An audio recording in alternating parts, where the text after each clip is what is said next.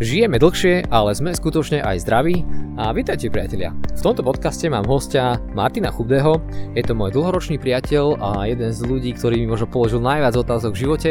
A Martinom som trávil veľké dlhé obdobia ešte počas jeho takých úvodných fáz kariéry na FC Nitra, kde som robil aj kondičného trénera, ale od roku 2006 sa venuje výžive. A takto spoločne v mnohom sa obohacujeme a riešime rôzne témy aj spolupráce. No a Martin spolu so mňou v tomto podcaste rozoberá tému a jednak dlhovekosti, ale aj toho, ako vo svete, čo hovoria štatistiky o tom, že aký sme zdraví, a koľko používame liekov, aký sme chorí a tak ďalej. A bude to veľmi obohacujúce rozprávanie, ktorom verím, že vám pomôže sa aspoň trošku zorientovať v tom, že čo funguje vo svete a čo nefunguje a kde by sa mali robiť nejaké zmeny, aby sme sa trošku posunuli vpred. Takže bez ďalšieho meškania poďme na náš podcast. Martin, vítaj v našom podcaste. Ďakujem pekne za pozvanie, som rád, že tu môžem byť. Martin, ty máš pripravený na stole, alebo dokonca už aj v počítači, veľmi kvalitný článok, ktorý hovorí o tom, že síce zjeme dlhšie, ale není úplne z toho jasné, že či aj zdravšie, pretože to není vždycky uh, jedno a to isté. No a ty máš veľmi pripravené také zaujímavé štatistiky, ktoré hovoria o tom, že ako vyzerá to zdravie v celom svete na, z rôznych pohľadov, z rôznych chorób. No a veľmi som rád, keby si mi povedal, že keď si skladal tento článok, že čo ťa tak motivovalo k tomu vôbec ho dať tak dokopy a aké zaujímavé informácie sa dozvedel, lebo teraz sa o nich budeme mm. rozprávať. Jasne, tak ja už ako som avizoval na svojich nejakých weboch, uh, pripravím vlastne svoj konečne web martinchudy.sk, ktorý chcem spustiť, kde budem mať vlastný blog, kde budem môcť písať všetko tak, jak chcem, nikto ma nebude mazať, jak na blog sme a podobne. A, a chcem tam jednoducho samozrejme poskytovať ľuďom určité informácie a vlastne chcem začať, napadom ma samozrejme v rámci toho prvého takého článku, otvorenia toho keby stránky, že napíšem niečo proste, aký je ten súčasný stav obyvateľstva a čo možno s tým urobiť. Preto som vyhľadal samozrejme mnohé štatistiky, dáta, jak sme na tom, jak žijeme, ako dlho žijeme, v akom zdraví žijeme a podobne. No a dostal som sa veľmi zaujímavým informáciám, až takým by som bol šokujúcim a dosť takým možno nepríjemným, že akom v skutočnosti sme stave. Ten článok bude mať názov Máte svoje zdravie pod kontrolou, pretože to si myslím, že vystihuje potom aj to, čo v tom článku píšem. Tu, ak mám teda začať, tak e, keď to vezmeme, tak jak si aj spomenul v úvode, tak my postupne tá naša životnosť sa zvyšuje. Mm-hmm. Už je niekde takmer na 80 rokoch, čiže mohli by sme polemizovať, že žijeme v skvelej dobe, máme sa výborne, náš, náš teda vek ide hore, ale na druhej strane otázka je, či ide aj kvalita života hore a to naše zdravie. To znamená, že či povedzme, dobre, sa dožívame 80 rokov, ale uh, zomreme na starobu v 80 a dovtedy sme čuli, pohode, hýbeme sa, sme spokojní, nie, nie sme odkazaní na lieky a cítime sa výborne, alebo či niekde od 50 už to ťaháme na liekoch a každý deň bolesti, ale ledva sa hýbeme, bolia nás klby a jednoducho ten život, alebo povedzme potom aj ten dôchodok, kde si po 65 či si vôbec užijeme, možno so svojimi vnúčatami a podobne. A myslím si, že mnohí Slováci alebo ľudia celkovo vo svete si ho až tak už neužijú alebo si ho úvodzovka užijú s bolestami. A to je nepríjemné. Áno, väčšinou myslím, že tí ľudia majú skôr životnú filozofiu, že krátkodobu vnímajú už to, že niečo, čo si práve užívam, mi v dlhodobom horizonte prináša dosť zásadné komplikácie, zdravotné najmä, za čo človek nevždy si spojí, že za toto platím tú daň, uh-huh. pretože najčastejší ale element, ktorý do toho vstupuje, je práve to, čo si vkladáme do úz, alebo v akom environmente žijeme, ako sa hýbeme a tak ďalej. No a ktorá z týchto štatistík je taká pre teba najviac šokujúca, alebo poďme sa baviť v dvoch rovinách. Jedna je, že svetová rovina, uh-huh Hej, že vlastne, že ako to vyzerá vo svete, ale to pre nášho Slovačiska je málo relevantné, Aha. ale potom to preklademe vždycky, že ako to vyzerá u nás na Slovensku, pretože ja už aj bez toho toho článku z tých mojich e, sledovaní štatistík viem, že my Slováci sme celkom na popredných miestach áno. v rôznych typoch komplikácií a nie je to niečo, čo by sme sa mali chváliť. Áno, áno. Tak e, keď sa pýtaš, ktorá, ktorá je taká možno dôležitejšia, no všetky sú dôležité a šokujúce, ale aby som to zhrnul pre tých ľudí, uh, to nebolo veľa, bolo to také vystižné, tak už len taký základ, keď si vezmeme, tak povedzme obezita aj nadvaha vo svete, alebo aj na Slovensku. To je, to je v podstate otázka, kde sa môžeme baviť, že u dospelých ľudí, keď bereme na 18 rokov, tak je to, to je niekde medzi 50-60%. Aj u nás, keď bereme teda Slovákov, v Amerike to je pomaly 70%. Hmm. To znamená, že my dneska pôjdete po ulici a každý tretí človek má minimálne nadvahu. Bere sa to podľa BMI, čo nehovorím, že je vždy správne, lebo podľa dokonca aj neho by som aj ja mám mieru nadvahu, keďže má veľa hmoty. Ale Q300 ale veľa sa je to, dá sa pozrieť, jednoducho pozrieme sa kľudne teraz, ak e, toto počúvate niekde v parku alebo pôjdete dneska do parku, tak ho, e, odporúčam vám, pozrite sa na ľudí okolo seba a ako vyzerajú. A zistíte, že fakt každý druhý, alebo každý tretí, povedzme priemer, dospelý človek má nejakú nadvahu. A nemá to s tým pádom zdravie pod kontrolou, lebo keď má niekto nadvahu podľa mňa a veľa percent podkožného tuku, tak taký človek nemôže mať svoje zdravie pod kontrolou. Keď vieme, nebudeme to tu menovať, ale je známe, alebo tu, keď sa spýtate hociakého lekára, tak vám povie, čo je vlastne nejaké negatívne následky nadvahy obezity. Áno. Vieme, aké zdravotné komplikácie už len tým vznikajú, aké choroby sú s tým prepojené. Takže to by bolo už len taký základ, hej, že nadvaha obezita. Lebo mnoho ľudí sú teoreticky metabolicky zdravých zatiaľ, Áno. ale už to, že majú nadvahu obezitu, znamená, že asi čo skoro nebudú. Ej, len ťa doplním, že my sedíme práve teraz v parku a Aha. máme možnosť sa pozerať Aha, na okolujúcich ľudí a práve Martin rozprával o nadvahe obetite a išla okolo nás veľmi dosť slušné dievča. A, ale podstatné je, že vlastne dá sa povedať, že priemerný človek, Áno. také ako ho stretávame už dneska, nie je vôbec zdravý. To znamená, že priemerný Nie, človek nie. nie je zdravý a už z toho treba vychádzať, že my už sa nebavíme, že čo je normálne, už normálne je nebyť. Áno, Zdravý. áno, a ja ešte inak poviem možno tak, teraz ma napadlo, keď to hovoríš, e, nechcem negovať našich dôchodcov, ale osobne si myslím, že keby naši dôchodci mali dôchod, e, dôchodky, ako možno Nemci, Hm. tak e, by sme mali ešte vyšší výskyt obezity nadvahy dospelých ľudí, pretože naši dôchodci možno niektorí skôr hľadujú, takže si nemôžu ani dovoliť tú dosť obezitu. do veľkej miery pozitívne, e, že áno, oni možno, my naši dôchodci možno žijú o 5 rokov priemere dlhšie len preto, že jedia striedmo, čo vieme, že predlžuje život už viac ako 100 rokov, to vieme aj vedecky. Takže toto možno nakoniec pozitívum, jak Slovensko funguje. Áno, áno. Ale, ale inak, e, samozrejme, jak si povedal, veľa aj teraz v parku, jak sa dívame, bohužiaľ niekedy aj deti, vidíme, že nadvaha obezita. A to Najhoršie je to práve, že už aj u detí to začína. detí. Hm. A samozrejme u detí potom to riešia musia hlavne rodičia. Rodičia celková spoločnosť, ktorá ho kupuje škola, školstvo s nami, musia jednoducho na nich vplývať. Hm. Uh, ja by som teda prešiel ďalším takým zaujímavostiam, že keď zoberieme celkovo na Slovensku, je to vo svete, ale je to na Slovensku, keď bereme nejaký ten, nebereme povedzme nejaké chudobné africké štáty, hej, a Mhm. kde je chudoba, ale tam, kde je normálne ten západný svet, tak uh, v podstate každý druhý človek, čiže povedzme 10 ľudí po, uh, z tých, ktorí počúvajú tento podcast, tak uh, je mi to síce ľúto, ale 5 z vás umrete povedzme na infarkt alebo Áno. mozgovú mŕtvicu, Áno. srdcovo ochorenie. To je Áno. proste štatistika. Možno sa dožijete 80 a 85 rokov, ale pochová vás proste mŕtvica alebo infarkt. A každý štvrtý človek, ktorý počúva tento podcast, štatisticky zomrie na rakovinu, Mhm. ktorá pravdepodobne možno aj pár rokov, mesiacov bude trvať, čo je určite nepríjemné. Zažíva to a prežíva si celú tú povedzme liež, nejakú liečbu a toto a keď aj si hovoril vtedy o tom užívaní si, tak fakt si ľudia neuvedomujú, že ja si takisto svoj e, život chcem užívať tu a teraz, ale uvedomujem si, že to aby som si mohol užívať čo najdlhšie, najkvalitnejšie, tak e, No, musíš mať istý štandard Áno. zdravia a strana znamená, že máš aj energetický, že sa ráno zobudíš v tele, ktoré není bolestné, ktoré není choré, ktoré má nejaké komplikácie, alebo nebodaj, že musíš brať tón liekov alebo XY liekov len na to, aby si proste nejakým spôsobom vybalancoval ten stav, ale to není definícia zdravia, to je proste definícia skôr prežívania, Áno, čo není to, čo každého akože láka, pretože každý chce mať akože zdravý život a bohužiaľ musím povedať aj to, že každý z nás vie, na Slovensku je to obzvlášť vypuklé, že každý vie, čo je to zdravé stravovanie, áno. a tak ako si každý muž neprizná, že není dobrý šofér, práve naopak každý mu povie, že dobrý šofér, Mhm. ale pritom máme búrače každú chvíľku, v Bratislave máme pekné kolóny, aj kvôli tomu, tak proste nikto si neprizná, že nestravuje sa optimálne, nestravuje sa zdravo, práve na že však a ja sa zdravujem zdravo, lenže definícia zdravého stravovania, tak to už je trošku iná kapitola. Tu hovoríš správne, určite toto zažívam, e, povedzme som futbalista, takže či už spoluhráči alebo ľudia v rodine, veľa ľudí si myslí, že je zdravo. Áno. A naopak, a mnohí, čo si myslia možno, že vedia, čo je zdravá výživa, tak zase často počúvame, ak sa mu má jesť všetko. To, o tom by sme sa inak mohli tiež niekedy pobaviť, pretože keď niekto vždy povie, že a máme jesť všetko, ja hovorím, máš pravdu, máš pravdu, ale teraz sa vráť o 200 rokov dozadu a jedz to všetko, čo je teda okolo teba, tá sezónnosť, áno. lokánosť, lebo nič iné si nemal. Áno. Áno, a toto, toto naši predkovia jedli a boli zdraví, keď jedli všetko, lenže to bolo niečo iné, než je teraz. Áno, to je dobrý Bolo to sezónne lokálne. Áno. Takže teraz tá doba na to zmenila. Ale keď ešte aby som dopovedal také zaujímavé veci, tak uh, podľa World Cancer Report 2014, ktorú zostavila Svetová zdravotnícká organizácia, to je vyše 500 stranový dokument, tak ona vlastne porovnala tá rakovinu zistila medzi rokmi 2003-2007 napríklad Mhm. a tam bolo zaujímavé zistenie, že na Slovensku u mužov bola svetovo najvyššia umrtnosť na rakovinu. To si predstav. Nehovorím teraz poviem presne výskyt, ale umrtnosť. Úmotrosť. A čo sa týka napríklad rakoviny uh, hrubého čreva konečníka, tak Slováci, Česi a Maďari sme top na svete. To je na tisíc ľudí? Prepené? je to väčšinou pre, prepočtené na tisíc Áno. ľudí, konkrétne čísla, že napríklad u Slovákov to bolo a, 202,6 umrtí na tisíc ľudí. Áno. Mhm. To je zaujímavé. Na 100 tisíc, pardon, na 100 Na 100 tisíc,000, na 100 okej. tisíc ľudí. Mhm. Čo možno niekomu zase nebude zdať vysoko, ale keď hovorím, že vlastne priemer je ten, že každý štvrtý na to zomrie, tak, eh, tak to samozrejme, a to keď sa bavíme, povedzme, že každý štvrtý na to zomrie, ale v Amerike myslím, že každý tretí na to ochorie. Áno. Takže, takže Čiže- to je potom druhá vec, že ochorenie a ešte A kto, či za to zomreš. na to. Môže Nie- zomrieť Niekto možno dostane iné. rakovinu a zomrie na niečo iné, samozrejme, Áno, ako zomrie na infarkt, ale mal tú rakovinu.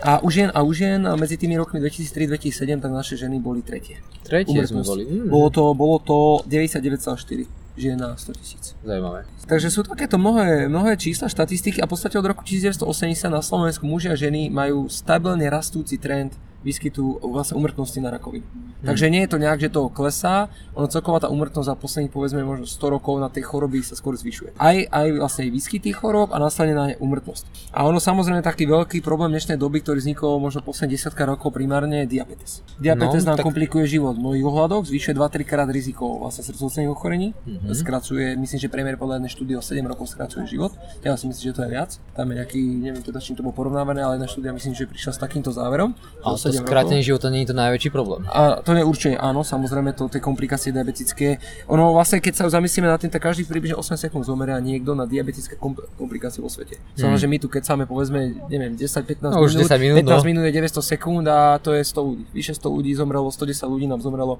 eh, na diabetické komplikácie za Áno. 15 minút. Takže to je dosť smutná štatistika. A ešte hlavne pri cukrovke, alebo rakovinu veľa ľudí rôzne názory, genetika, neviem čo, environment, ale cukrovka je čisto dvojka, hej, typ 2, čisto záležitosť vlastne toho životného štýlu. Ozaj je to Áno. smutnejšie. A je to nejaká taká, taká negatívna odraz našej doby. Máš aj diabetes jednotku, ktorý aj v tej dospelosti môže vzniknúť, to sa volá tá verzia LADA, áno. ale to není podstatné, podstatné je, že tiež je to nejaký spôsob autoimunitné ochorenie, čo častokrát môže mať spoločné práve s tým, že ako treba to črevo je zapálené a prepúšťa veľa nezhodných látok do toho tela obehu, že vlastne to telo sa samé napadne, ale je to opäť spôsobené predovšetkým tým stravou. Predovšetkým stravovaním. Ono samozrejme veľa aj teórií hypotéz, čo všetko diabetes typu 1 spôsobuje, Mhm. ale strava väčšinou áno, sú tam, tam môže byť možno aj nejaký epigenetika, keď zoberieme, možno aj Určite. od rodičov. To znamená, že ty si výsledkom štyroch prechádzajúcich generácií áno, áno, minimálne a tým pádom si prenášaš ty aj na svoje deti to, čo možno že dneska ty neutrpíš, to, ale deti už môžu. Toto si inak, keď dobre si to teraz tak načal, niekedy keď riešim so svojimi známymi e, tému zdravia, tak všeobecne hovorím, že dobre, tak ty si nie svoje telo je v poriadku, keď to akože ty takto ten svoj život užívaš, ale myslí na to, že ty svojim deťom, vnúčatám a pravnúčatám ničíš život. Pripravuješ peklo. Hej. Takže to je, to je dosť také smutné. E, Niektorí ľudí to šokuje, lebo nevedia o tom vlastne, že takýto vplyv to máš na následujúce generácie. Ale v podstate, ke, ke, teraz keď ho- hovoríš, pred si mi tu vlastne ukázal, že tu máš od Potengera Cat Study, Áno, výborná knižka, výborná štúdia a tam vlastne zistil ten negatívny vplyv takej tej spracovanej stravy na ďalšie generácie. Áno, Konkrétne áno. u mačiek, ale je tam veľké samozrejme prepojenie aj, ľudí, že to funguje podobne. No a keby teda ešte to takto dorazím tých ľudí, alebo teda nikoho, nikoho, nikoho nechcem no. odradiť samozrejme, dúfam, že počúvajú a dopočúvajú, ale e, treba si na rovinu povedať, tak to, to sú štatistiky VHO, že 2015 zomrelo vo svete 17,7 milióna ľudí na srdcovce ochorenia. Čo bolo celosvetovo 31% úmrtí. To znamená, že kedy si proste tak ľudia možno zomierali na nejaké nehody, infekcie a podobne, ale dneska tretina ľudí minimálne srdcovce ochorenia zomrie. No a, a v roku 2012 bolo 14,1 milióna nových prípadov rakoviny. Toto číslo sa má zvýšiť o 70% v priebehu ďalších dvoch Ježišmar. 10 ročí. O 70%, to znamená, že rok 2032 tu má, za chvíľu bude, povedzme, ubehne to ako voda a my tu budeme mať 20 miliónov povedzme prípadov. Wow.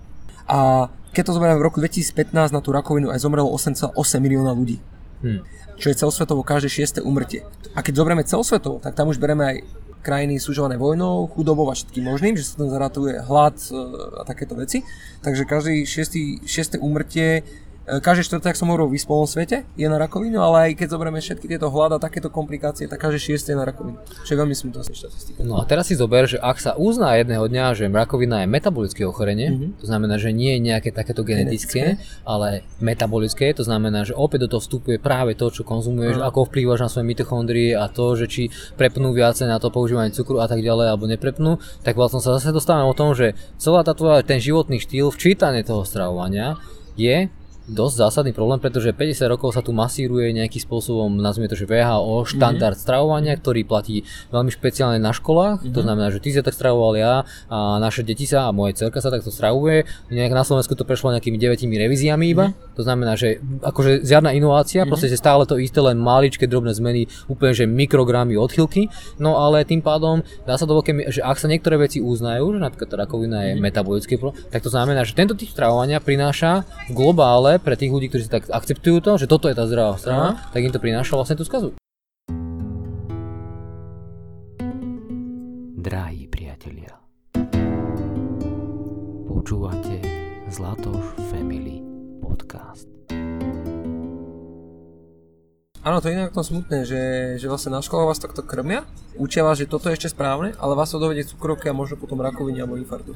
To je veľmi, nechcem teraz robiť nejaké konšpiračné teórie, ale toto normálne, keď raz sa to vedecky preukáže, a ja si myslím, že už do štúdí, ktoré to naznačujú alebo preukazujú, ale keď sa to už oficiálne schváli, tak potom je to na jednu obrovskú žalobu na Svetovú zdravotníckú organizáciu, ktorá by mala vyplatiť miliardy každému kontinentu, každému štátu za to, čo desiatky rokov nás krmila. Hmm. A to potom kto to zaplatí? Znova asi mi zdaní, neviem že sa na to len tak vráti možno. Ale je to, je to, je to také, neviem, niekedy fakt to môže vyzať smiešne, ale keď sa človek nad tým tak lepšie zamýšľa a keď ja tie štatistiky som študoval alebo celkovo sa na ne zamyslím, tak ono je to niekedy až doplačuje. Je to veľmi smutné, že v akej dobe žijeme, hej? že ľudia nájsť, a ešte potom keď vidíme tých ľudí, ak možno nevedia ovládnuť niektoré svoje tie také závislosti a, a ten a tieto veci okolo toho.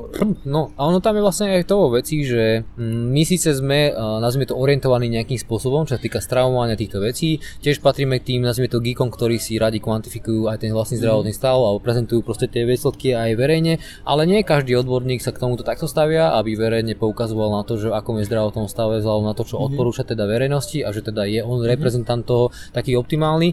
No ale málo kto napríklad si uvedomuje, že dneska už vo svete dosť veľa je silných aj štúdí a informácií o tom, že ako napríklad ten low carb alebo ketogenické no. stravovanie vplýva na ľudí a že je častokrát ich vplyv na ten metabolizmus je častokrát silnejší ako kombinácia 5-6 liekov, mm-hmm. ktorá, čiže to znamená, že tá strava začína nadobúdať charakter tej intervencie, ktorá má, a teraz si dobre, že máme, nazvime to, že lekárskú obec a máš rôzne druhy, povedzme, starostlivosti. Tak máš urgentnú medicínu, ktorá je špičkou a preukázateľne predlžuje život, pretože urgentná medicína je extrémne efektívna, nejaká rýchla záchrana a tieto veci, Určite. operácie, predlženie života, kvalita života, to sú také dva hlavné piliere, ktoré brutálne zlepšujú kvalitu života, ale potom tu máš ten tretí pilier a to je tá starostlivosť voči tým civilizačným ochoreniam a tento pilier oproti týmto prvým dvom ako keby vôbec nenaplňal tú úlohu a aj keď, e, a teraz je otázne, že teda do ktorej skupiny patrí ten váš lekár, ak teda niekto no. nás použi- počúva, že je diabetik alebo má nejaký problém a je teraz na zváženie, že či,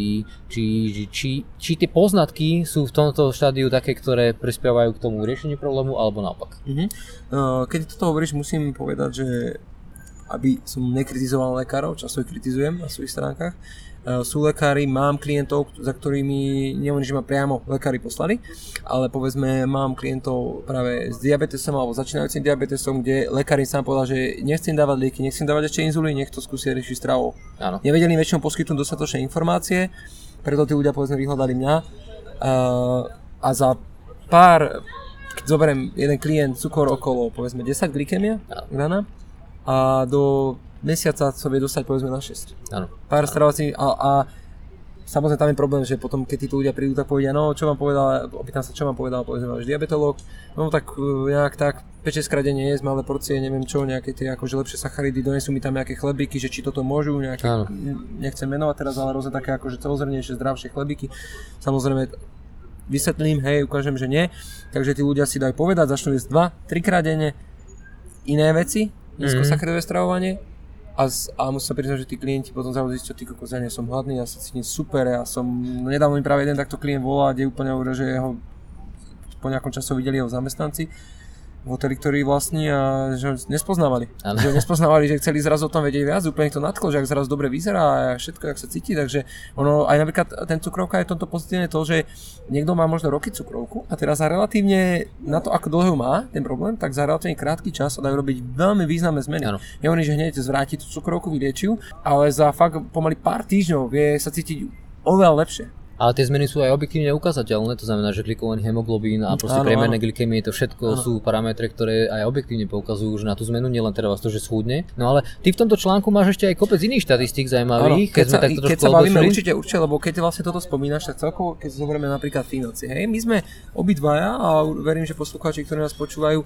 sa zaujímajú o svoje zdravie, sú štihli, starajú sa, cvičia, povedzme, snažia sa fakt nejaké veci možno od nás aplikovať. My sme ale zároveň aj tí, ktorí musíme platiť nejaké tie následky tých diabetických komplikácií a iných ochorení. To znamená, že ja teoreticky síce nechcem, ale z mojich daní a sa, Á, sa platia nejaké, nejaké, nejaké, povedzme, že niekto jednoducho sa o seba nestará, hmm. možno aj vedome, dobre, verem, možno nejaké nejaká závislosť ťažké ovládnuť, vie, že by mal niečo zmeniť, nedokáže to, a my v podstate mu platí, my sa mu skladáme na nejaké tie jeho lieky a na nejakú no. tú jeho liečbu. A toto strašne vyčerpáva ekonomiku. Zoberme si, Amerika je jedna z najzadlženejších krajín a hmm. ono sa hovorí, že Ameriku ekonomicky zničí cukrovka do parokov. Nie no, nejaké vojny, niečo čísla, iné. Tam a teraz keď zoberiem čísla, tak bola pekne teraz taká nová štúdia v Amerike, budem toto článku zdieľať, tak v roku 2017, 17, čiže to je vlastne minulý rok, hej, celý, na liečbu diagnostikované cukrovky nehovoríme o prediabetese, hej? Ešte ale diagnostikovaná cukrovka, v USA boli náklady 327 miliard dolarov.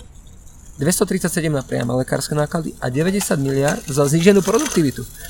A, a to je náraz o 26% len od roku 2012. 12, za tých 5 rokov. Okay, uh-huh. Hej? Takže o, o štvrtinu od 2012, za 5 rokov. A teraz si zoberme, že 90 miliard dolárov za zníženú produktivitu. Čiže čo, niekto, niekto má také komplikácie, že nemôže ísť do práce. Hej? Bere možno teda ano. nejakú poistku, bere, nemôže pracovať, zamestnávateľ má s tým nejaký problém a jednoducho toto je následok toho, že niekto nemá správne informácie alebo nevie aplikovať alebo alebo vie, čo je to zdravá strava? Alebo áno, vie, áno, vie čo je zdravá strava.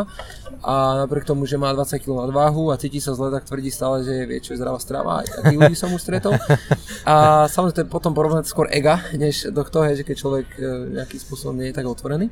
No ale, čiže tieto aj napríklad finančné náklady, to je niečo, čo ma strašne zarazilo, keď som si tieto rôzne štúdie analýzy prečítal, pretože napríklad on taká zaujímavá vec, keby sa v USA znížil výskyt obezity len o 1%, 1%, 1% hej, mm. čiže myslím, že teraz je tam výskyt obezity ano. nejaký 33% alebo 35 obezity už. Hej? Obezitu, čo už je, to už fakt vyšší stupeň, obezita, vyšší stupeň. Mm-hmm. Tak len 1%, tak by sa ušetrilo ročne 5,5 miliardy dolárov na zdravotnú starostlivosť. Mm-hmm. A ak by sa výskyt obezity vrátil spred vyše 40 rokov na tú úroveň, čo aj vtedy si myslím, že v Amerike nebola najnižšia, ale spred 40 rokov, tak by ušetrili 500 miliard dolárov ročne. Pane 500 miliard. A teraz si zoberme, ja sa vždy tak zamýšľam, 500 miliard dolárov, preboha, to by sme vyriešili všetky problémy Afriky. Všetky svetové problémy podľa mňa by sme vyriešili len tým, že by, o, že by, sa vrá, že by ľudia neboli obezní. Áno. Koľko peňazí by sa dalo, ja neviem, športoviska, parky, ja neviem čo všetko, to ani nechcem ja, ja, začať počítať, čo všetko by sa dalo spraviť to by sme mohli žiť podľa mňa v svete už bez peňazí, podľa modelu Žaka Freska, projekt Venus a, a jednoducho by sme zdieľali všetky veci a každý by mal Zdieľaná ekonomika, áno, áno. A, takže to sú neskutočné peniaze a, a napríklad keď zoberieme, že konkrétne ten teda, e, tú cukrovku, diabetes, keď sme sa o tom bavili, tak každé jedno znižené percento výskytu cukrovky v Amerike, len v Amerike by znižilo náklady o 27 miliard dolárov ročne v Amerike. Hmm. Čiže opäť e, vlastne, vlastne to je ešte vyššie číslo než pri tej obezite, tam to bolo 5,5 ročne. Ano hej, o 1% a cukrovky 27 miliard dolárov. Takže toto, je, toto sú veľmi smutné čísla pre mňa nepríjemné čísla vôbec pre, povedzme pre svet, keď zoberieme ešte vlastne to cukrovkou. Slováci 340 tisíc, alebo už viac, 340 tisíc uh, máme diabetikov, ano. typu 2. Česi dvojná, dvojnásobok sú, je ich o dva, dvakrát viac, dvakrát viac za diabetikov, mm-hmm. 860 tisíc. Takže to, je, to sú veľmi nepríjemné čísla. A čo je ešte, možno by som tak, tieto štatistiky uzavrel takou vecou, že takisto máme celkom vysokú spotrebu antidepresív, čo je inak um, dosť také negatívne a tam by som ešte spomenul takú zaujímavú vec, že dosť vysokú spotrebu majú, alebo najvyššiu podľa jednej štatistiky, majú najvyššiu štatistiku Švédi, potom je ľudia z Británie, UK, Aha. potom sú tam povedzme Dáni, Fíni, eh, Holandiania, sú tam vysoko aj Španieli, aj Nemci a podobné krajiny. A tuto teraz troška narážam na tom, že keď aj veľa ľudí rieši, že aké majú platy, jak sa majú dobre, jak sa majú lepšie. Áno. A a napriek tomu povedzme, koľko antidepresí užívajú. A toto ešte e, do toho článku je zaujímavá myšlienka, ktorú tam píšem, čo, čo ma vlastne napadlo, že my riešime nejakú dvojakosť potravín, dvojitosť. Že Nemci majú túto v Algide, Magnume, lepšie mlieko, milke, toto štatisticky tí Nemci, Dáni alebo mnohí títo eh, vyspelé krajiny majú veľmi vysi, vyš, možno dokonca aj vyšší niek, uh, výskyt rakoviny, alebo niektorí ochorení než my, alebo minimálne rovnaký. To znamená, že to je to, čo ja tvrdím už roky, že my nepotrebujeme riešiť nejakú dvojakosť potravy. Niek, áno, malo by to, to byť, malo by to byť správne, malo by to byť určite, nech nie sme odpad Európy, ale jednoducho vôbec to naše zdravie neovplyvní. Tí Nemci majú rovnako rakovinu cukrovku, všetky tie ochorenia ako my, bez ohľadu na to, že majú viac troška mlieka v milke, alebo že ich pizza z Teska e, má lepšiu šunku, alebo ja neviem, menej múky. To sú nepodstatné veci, ktorými sa tu oháňajú niektorí politici. Nemyslím si, že to je podstatné, čo by sme mali riešiť. Vieš čo, to je ako, že chceš vypadnúť z 13. alebo 12. posledia, akože to je napríklad, asi hej, to taký je- to je príklad, asi taký príklad. Čiže nerieši sa koncepcia Áno. akože základ, že či teda je vôbec správne, aby taká potravina vôbec bola po obchode a či by náhodou nemala byť zaťažená nejakou vyššou daňou, Áno. pretože ona prispieva k zhoršeniu ekonomiky, zhoršeniu zdravia populácie, pretože ja si myslím, že keby sa toho chotila, predstav si, že by existovala nejaká potravinová polícia. To by Ktorá by na zišlo, základe nejakých akože skutočných objektívnych ukazovateľov, možno aj nejakých vlastných štúdí, dávala normálne ratingy a hodnotenie potravín, možno že aj, že by si z potraviny uvidel celú tú trajektóriu tých potravín, ingrediencií, ako prišli, ako boli vyrobené a nejaké také demaskovanie toho, vieš, a tým pánom by si dostal nejaký index na potravinu, ktorý by nakoniec povedal to, že táto potravina by bola sakra drahšia, pretože má tak, alebo naopak nejaký farmárko, čo sa tam chudák trápi a vyrobí proste pár toho, ale vyrobí to brutálne kvalitným spôsobom, tak proste on by dostal ten index úplne inde a tým pánom by bol zvýhodnený ekonomicky a aj prosperitou a inak. A tým pádom to sú presne tie veci, že, že chyba tu niečo, nejaký objektívny nástroj, nazvime to teda potravinová polícia, Mhm. ktorá by a, demaskovala a klasifikovala proste potraviny na základe týchto vecí. V prvom rade si myslím, že tu chyba také chcenie, že lebo ono my, my nie sme hlúpi, ľudia nie sú všeobecne hlúpi, aby nevedeli vymyslieť ten nástroj, ale muselo by byť chcenie z nejakej tej politické úrovni a podobne, ale samozrejme, keďže by to nevyhovovalo korporáciám, určitým ľuďom, tak, eh, ľuďom, tak toto je ťažko, ťažko presadiť. Uh, lebo by z toho samozrejme niekto neťažil, tak jak ťaží. A ešte tých štatistík som sa povedať, že napríklad veľmi smutná štatistika, ktorá ma zarazila. OECD, organizácia, ktorá teda robí takto štatistiky, tak uh, v roku 2013 taká štatistika na užívanie rôznych liekov a na jednu dávku na tisíc obyvateľov spomedzi krajín Európy Slováci užívajú najviac liekov na zníženie cholesterolu. Na statín. Statiny. Čo, Do pekla. a boli sme aj v, medzi najlepšími, prvé, boli sme šiestí v poradí, druhí boli Maďari, tretí Česi a vlastne prví boli tí Nemci, keď toto spomínam. Nemci boli ďaleko, Maďari sa im blížili, ale mali dosť odstup od tretich Čechov. A užívanie liekov na zníženie krvného tlaku. A A. teraz keď to rozoberieme, krvný tlak vysoký, to, to ľahko zistíme. To je fakt problém. Hej, vieme to, takže to je nejaký problém, nie, nie, podľa mňa nie je najsprávnejšia tá metóda možno tie lieky, alebo hneď to riešiť liekmi, ale to je reálny problém. Takže povedzme, tí Nemci to mali aj najvyššie. Ale pre mňa lieky na zníženie cholesterolu pri súčasných, e, nechcem teraz robiť nejaké teórie, ale poznatkoch, že o nielen negatívnych účinkoch vedľajších, ktoré sú oveľa vážnejšie než nejaké to, že sa mám dostať infarkt. Hej, to je, to je jednoducho zmapované dostatočne vedecky. To, že, to, že možno tie štúdie nikto nerozoberá neviem, v televíznych novinách a podobne, áno, áno. neznamená, že neexistujú. A potom ešte tie poznatky o tom, že či ten cholesterol vyšší, nižší a že, aký by mal byť, respektíve nedávna metaanalýza, ktorá zistila, že ľudia hlavne tí, na tých 65 rokov, ktorí väčšinou tieto lieky berú, tak čím vyšší cholesterol, dokonca LDL cholesterol, tým vyššia životnosť, to znamená, že nižšie je riziko celkového umrtia, dokonca v niektorých prípadoch aj umrtia na práve srdcovostného ochorenia. Aha. Tak pri všetkých týchto poznatkoch je neskutočné, že, že to je vlastne skôr berem ako nie ani, že je reálny zdravotný problém, ale že nejaký klam ľudí, ktorí nemajú dostatok informácií a nechajú sa zlákať bielým plášťom nejakým spôsobom a nevhodným informáciám. No veď ja mám o tom ten článok aj o tom LDL cholesterol, čo mám ten od od Áno. profesor Oravca vyšetrený cez uh, lipoprín, že ten LDL má 7 subfrakcií, pričom 3 sú Áno, veľmi 7 subfrakcií, ochranné áno, áno. a potom 4 sú nebezpečné a podľa toho, aký máš pattern A alebo B si proste problémový, či máš hy- cho- hypercholesterolómiu alebo nemáš, ale ešte by ma, vieš čo, tá, tá potravinová policia by mala nakoniec vypočítať index budúcej záťaže pri kon- že ako ty zaťažíš epigeneticky tú svoju ďalšiu generáciu. Vieš, že keď konzumuješ To- takéto potraviny alebo tieto lieky, zober si, že a keď tieto lieky sa natoľko, že aká, ak, ako by sa dalo vypočítať práve tá záťaž na tie generácie prenesená cez tieto typy stravovania, cez takéto ohromné štatistiky konzumácií Mhm. liekov, no to je niečo brutálne. No to by, to by taký nástroj by sa vám zišiel, si myslím, to by nám otvorilo dosť očí. Bolo by to Aj, aj, aj veľa ekonomických dverí.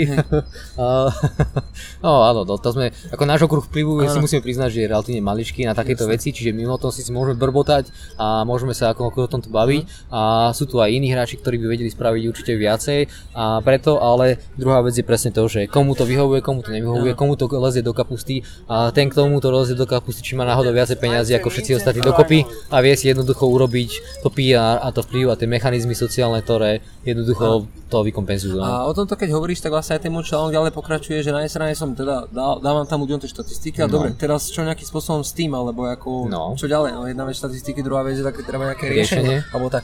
No a v rámci v tom článku vlastne píšem takú, dávam, pokladám otázku, či sú ľudia viníci alebo obete toho svojho zdravotného stavu. Aha. Lebo na jednej strane, áno, jasné, každý si vyberáme, ideme do obchodu, dneska ľudia, väčšina si, neviem, že zarábajú možno veľa peňazí, ale ide do obchodu on si vyberá, čo si dá do toho nákupného košíka, hej. A teraz na jednej strane sa môžeme samozrejme baviť, teda, že čo každý si je zodpovedný za to, aj keď sa povedzme nevzdeláva, jasné. Čiže Áno. každý je to pr- prvom rade jeho chyba. A na druhej strane, keď sa pozrieme na súčasný systém, ako sú zglobalizované tie firmy potraviny, že my ideme dneska do priemerného supermarketu a teraz uh, máme tam nejaké potraviny, ale väčšina z nich, alebo také, čo sú najviac v reklamách, patria možno 5-6 firmám, ktoré majú skupené pod všetky, hej, ja neviem, povedzme Milka patrí pod Mondelez, to je firma Kraft Foods, hej, oni majú aj Figaro, napríklad im patrí, uh, dokonca im patrí povedzme mnohé, ja neviem, káva Jakobs a podobne, takisto Nestle, hej, tam je všetko Áno. Orion, tam sú všetky tieto, tieto značky veľké a čiže taká ilúzia výberu. No a teraz keď sa nad tým zamyslíme, plus rôzne fast foody a všetko, tak uh, ten výber je dosť zložitý, pretože väčšinou to, čo si môžeme kúpiť, nemá potrebnú kvalitu a do, dovedie nás vlastne k tomu tým zdravotným problémom. Drahí priatelia, počúvate Zlatoš Family Podcast. Takže aj keď, áno, niekto vám povie, že však nemusíš to kupovať, ale dobre vieme, že dneska zapnete telku, otvoríme nejaký, nejaké noviny, bulvár, a nemusí to byť možno ani bulvár, a nejaký časopis, niečo, tu máme billboardy a neviem aké ešte nástroje, e, Facebook reklama, čokoľvek, sociálne siete, tak my tam uvidíme, alebo na rôznych webových stránkach bývajú reklamy. No a jediné, čo tam vlastne väčšinou vidíme, sú reklamy na rôzne fast foody a vlastné potraviny, ktoré sa častokrát hrajú na také, ja to nazývam, že hovno zabalené v nejakej zlatej krabici. Hej? A, a potom uh, aké, aké nie to sú potraviny, tak eh, nám banky ponúkajú hypotéky a to, alebo možno nejaké lieky voľno predané. Hej, to sú jediné typy reklám, ktoré najčastejšie asi vidíme, uh, keď nerátame ešte možno automobily a nejaké, nejakú elektroniku. Áno. Takže toto sa reklamuje a relatívne tí ľudia sú, keďže nemajú informácie od svojej rodiny, školy, spoločnosti, nejaké správne informácie, čo konzumovať, čo nakupovať, tak ako je to, je to pre tých ľudí ťažké. Ja, ja vám fakt veľa ľudí aj v rodine, keď sa bavíme, tak ja im rozprávam niektoré veci, čo sú pre mňa úplne základné, úplne nejaké už primitívne, ale pre nich sú to úplne novinky a otvárajú im oči, že pozerajú, že teraz že čože, že akože čo sa deje, že ak to je možné, alebo otec sa ma často pýta, že jak je možné, že to nezakážu, keď mu napríklad rozprávam o vedecky už dávno preukázaných a v Dánsku myslím, že zakázaných alebo výrazne obmedzených napríklad transmasných tukov. Že vieme, že ja neviem, stužené tuky, známe pokrmové, z ktorých sa robia rôzne dezerty vlastne všelijaké croissantíka, všetko Áno. e, a zmrzliny a podobne, obsahujú tieto transtuky, e, tie poškodzujú DNA, e, cievy, zvyšujú riziko srdcovcej chorôb, rakoviny, podobne toto vieme vedecky od roku 1990, ďaká Fredovi Kumarovovi, ktorý sa dožil vyše 100 rokov, ne, možno ešte aj žije, neviem. A my to vieme, Niektoré krajiny prijali teda aj opatrenia na výraznú elimináciu alebo nejaký limit, alebo ich úplne zakázali, a, alebo minimálne teda limit určite, neviem či teda nejaká aj zakázala. No a my stále ako v podstate Pohodička. 30 rokov odtedy sa tvárime, že ako nič, že pohoda, je to. A ideme ďalej. Vieš čo, ale podľa mňa jeden z najsilnejších faktorov je práve ten kultúrny kontext, o ktorý sa hovorí, že tá rodina, tá dogma a tieto veci, že vlastne ty aj keď vyskočíš toho akože tej dogmy a ideš trošku proti prúdu, nazvime to, tak pokiaľ nie si dosť silný charakter alebo osobnosť, a, tak ťa to, to prostredie zvalcuje, pretože oni jednak aj ten environment ti vôbec nepomáha, Aha. pretože ty si potom musíš špeciálne ako mravček hľadať akože v kope uh, proste sena tú, tú svoju ihličku, že vlastne čo dáš do úst, ale to ostatné, ten sila toho okolia ako keby s- sťahuje, ťa pokúša sťahovať a ti si myslím, že práve to je problém, že, že vlastne je tam e, naakumulovaný proste nejaký kontext kultúrny, Mhm. ktorý proste keď sa nezmaže, alebo keď nebude dostatočne vplyvné osobnosti, akože otvárať e, oči tým, tak proste sa to nezmení, pretože je, tým, tým spoločnosťam vyhovuje, že tam je tá dogma, že to takto funguje a že tí ľudia aj tak si nakoniec myslia, že to je zdravé pre nich. Toto keď hovoríš, tak určite hneď taký možno nedávny príklad. E, Často počúvam, bavím- som futbalista profi, hej, takže spoluhráči, zažil som veľa tímov, desiatky spoluhráčov a teraz sa niekedy bavíme takto o výžive, pýtajú sa samozrejme častokrát presne toto spomenú, mama, babka, niečo, Áno, musíš sa povedať, najesť, musíš toto, bla bla bla. Čo ma, a, a teraz presne sme sa bavili napríklad so spoluhráčmi, boli tam okrem mňa traja a ten jeden mi hovorí, a ja si myslím chudia, že nakoniec by sme mali všetko. A hneď druhý, aj ten tretí sa pridal, ja si to tiež myslím. Áno, A ja áno. tak pozerám, no dobre, tak ako daj mi nejakú štúdiu, analýzu, alebo povedz mi, čo to všetko, ako, čo myslíš. A to je to, že tí ľudia, fakt, sú tam také tie dogmy. A bohužiaľ, mňa hlavne mrzí to, že tí ľudia jasne, mnohí sa, keby, povedzme, nazvime to snažia, možno chcú, ale dobre, neveria tým informáciám, povedzme, odo mňa, alebo takto, Áno. tak sa držia nejaké tie dogmy faktov prostredia, aby nevyzerali inak, aby sa nevyčlenili nejak, povedzme. Nie sú tak silné osobnosti. A mňa potom skôr mrzí to, že obávam koľko razy poviem, tak OK, skú, skús to, veď to uvidí za 20-30 rokov, však uvidíš, ako ja ti zase nemôžem garantovať, či to je pravda, nie, ja ti môžem dať nejaké poznatky, ktoré už sú dané, hej, ktoré už sa zistili. A teraz uh, tí ľudia, to skôr mrzí potom, že prejde nejaká tá doba a vidí, vidíte tam v rodine, povedzme, hej, rodičia, alebo také tie generácie a už začnú priberať, už začnú mať nejaké zdravotné problémy. A potom človeka to mrzí, že, že sa vlastne dostali tam, kde jeden človek roky hovorí, že sa dostanú, keď nič nezmenia. No.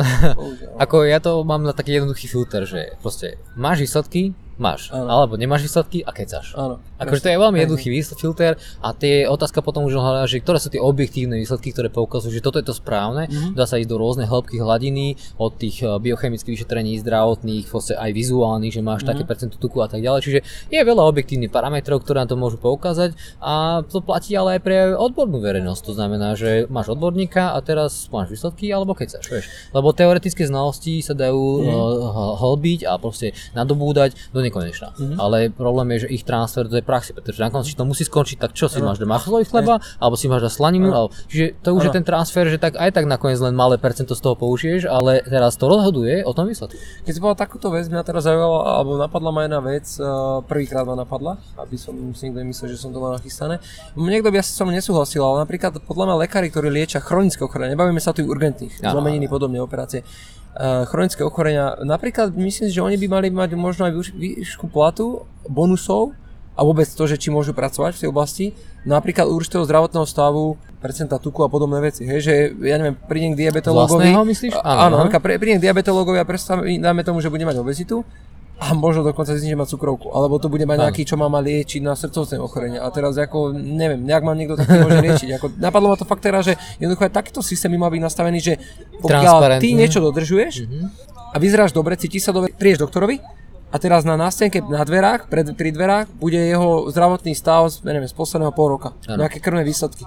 Hej, jeho váha, meranie tuku, všetko. A teraz vidíš, aha, idem k tomuto doktorovi, ten má takýto zdravotný stav.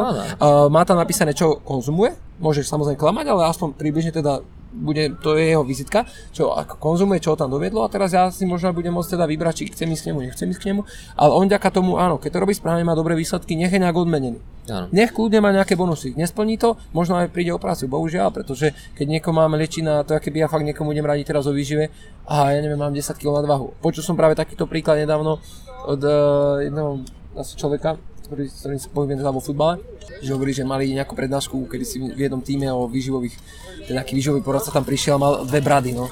Tak ako, čo, čo, do, to, takom človeku nebudete dôverovať, je, ako, nehovorím, že bude kecať, on môže hovoriť dobré veci, ale zase keď ich sám neaplikuje, tiež je to také, Áno. neviem, tak potom hovorím niekomu o tom, viem, že to tak je, ale aj verím tomu, ale sám to nerobím a nejak to zdravie teda mám predeli, tak to je, je to, je to také divné, no. ešte ma napadlo, ak si povedal, že teda transparentnosť toho, ako sa robí to ten lekár, že je sám o seba Mhm. seba, ale skôr zverejňovať štatistiku úspešnosti toho liečenia Áno, jeho určite. eh, Áno, pacientov, jasne. pretože to je ešte oveľa dôležitejšie No, možno. že to nikto nechce vedieť.